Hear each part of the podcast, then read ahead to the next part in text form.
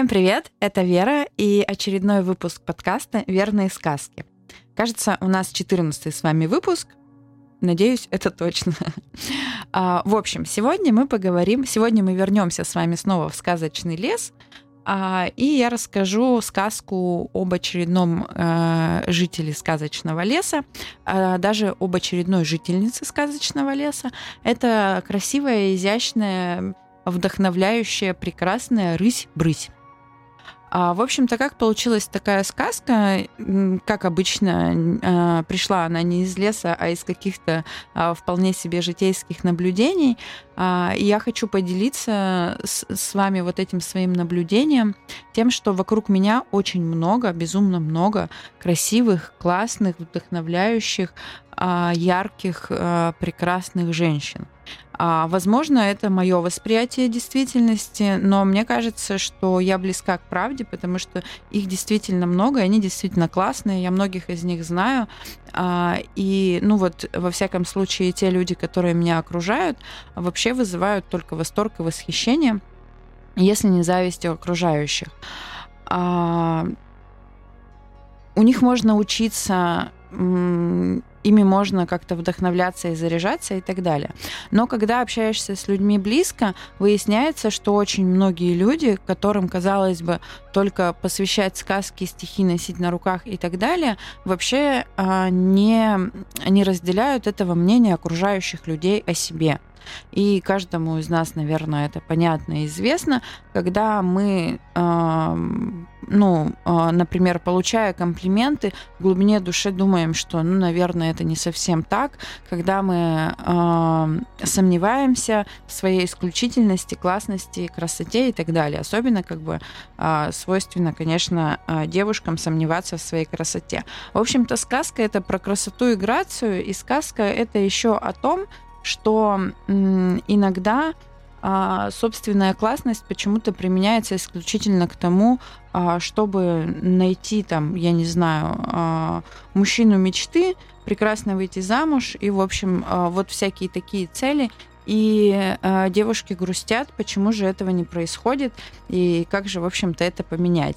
А, об этом говорит огромное количество всяких тренингов, мастер-классов, вебинаров на территории э, того же самого там Инстаграма и так далее, когда э, всякие женские мастер-классы проводят там как э, как женщины, так и мужчины, в общем, для того, чтобы исключительно закрыть вот эту вот потребность и чему-то научить.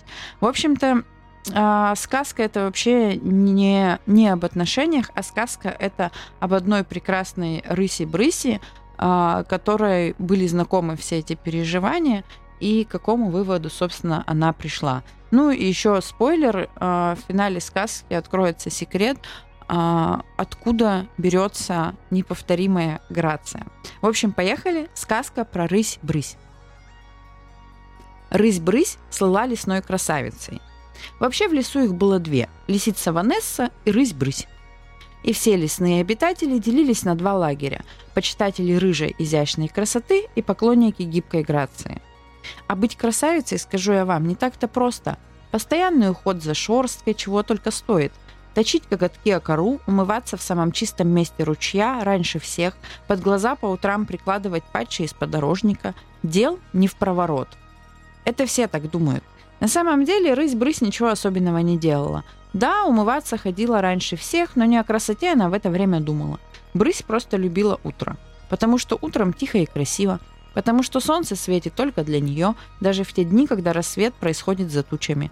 Потому что вода на заре свежее и холоднее, трава приятно щекочет подушечки лап, и маленькие птицы поют так, как им в голову не придет петь днем или вечером. А еще все лесные жители думали, что рысь-брысь слишком хороша – так хороша, что на свидание ее приглашать не решались. Ну, как такую пригласишь? В лесу и ресторана-то нет подходящего. Не в кинотеатр же с ней идти, не кормить же ее в забегаловке у бобра. Мужчины рыси восхищались, делали комплименты, заикаясь, у них краснели носы и уши, некоторые даже не спали ночами. Но никто не решался пригласить рысь-брысь хотя бы на прогулку у озера. Рыси было грустно от этого. «Надо быть проще, наверное», — думала она. «Мама в детстве всегда говорила, зачем тебе самая лучшая ветка на дереве? Займись средненькую. А Брысь же считала, что брать нужно только лучшее, иначе какой вообще смысл? А сейчас вот прям засомневалась. Все вокруг выбирали средненькое. Не самое красивое, не самое качественное, не самое любимое, а средненькое, потому что самым-самым просто не бывает. «Ну, не жить же одной всегда на своем дереве», — подумала рысь-брысь. И решила стать проще, как мама учила. Сходила в кино, на лесную дискотеку, даже зарегистрировалась, Леша ее прости, в приложении для знакомств. И началась у рыси-брыси эпоха свиданий. Ну как эпоха? Ненадолго хватило ее запала. Она, безусловно, научилась очень многому. Видеть в каждом звере что-то хорошее, внимательно слушать и не зевать, отличать нарциссов от маменькиных сынков.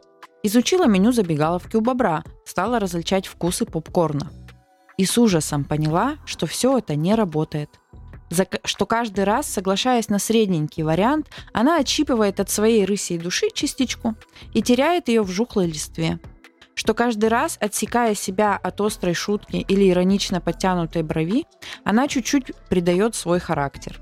И он все-таки один, неповторимый, яркий и грациозный. Да, в данном случае характер может быть грациозным, не спорьте. Как ни странно, после этих выводов рысь-брысь воспряла – Никакой рефлексии, никакой грусти, никаких упаднических мыслей.